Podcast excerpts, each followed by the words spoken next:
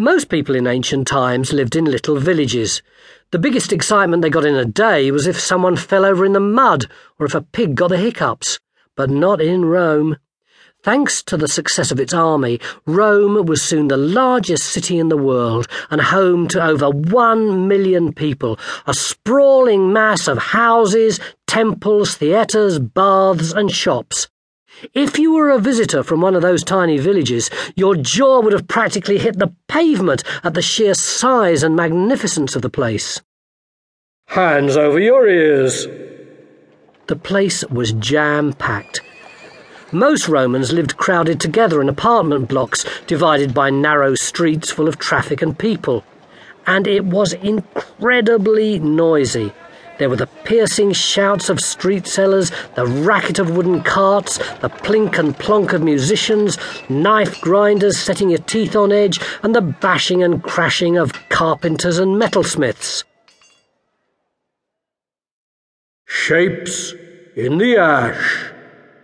The ancient city of Pompeii in southern Italy tells us loads about what Roman houses looked like, what type of work Romans did, and what they ate. On the 24th of August 79 AD, a volcano called Mount Vesuvius erupted and buried Pompeii in hot ash and lava. Houses, people, and animals were covered in the ash, which cooled and hardened like rock. Two thousand years later, the city was rediscovered and dug out. Everything looked like it did the day the volcano erupted. Bread was still in the ovens, food in the restaurants, tools in the workshops, and furniture in the houses. Bodies had decomposed, but left shapes in the hardened ash. Experts filled these holes with plaster to create statues of the people and animals killed in the disaster. There are still lots more things to find in Pompeii. The only problem is that digging it up might destroy it. Some people are worried that the buildings are starting to crumble and break, plus lots of tourists visit Pompeii and walk all over it, chipping off bits to take home as souvenirs. Hands over your mouths. Apart from the noise, another massive problem was the smell. With so many people living and working close together, the streets quickly filled with rubbish, rotting food, and lots of poo. Luckily, the Romans had a system to wash it away. Think of all the reasons you need water drinking, cooking, cleaning, washing. That's a lot of wet stuff, isn't it? But times it by a million, and that's how much water Rome needed every day. Unfortunately, people couldn't use the water from the local river because it got really dirty and they'd have found themselves guzzling dishwater and other people's wee.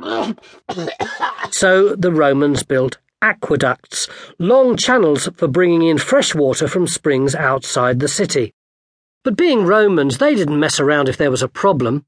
When there was a valley in the way, they just built a bridge with a channel inside it to carry the water. At one time, Rome had nine of these aqueducts, delivering 46 million gallons of water to the city every day. It collected in big reservoirs, then flowed through pipes into fountains, baths, and private villas all round the city. Once it had been used, the dirty water from the streets, houses, and toilets flowed back out of the city in sewer pipes.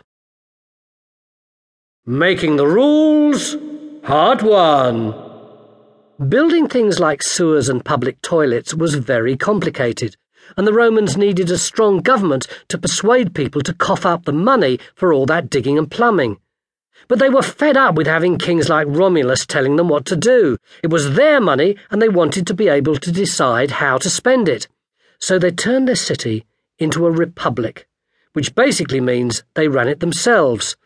In charge was the Senate 300 posh people who claimed they were related to the very earliest Roman shepherds, and the Assembly, which was basically everybody else except women, slaves, foreigners, and kids.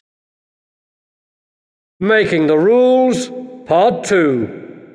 The Roman Republic was really successful.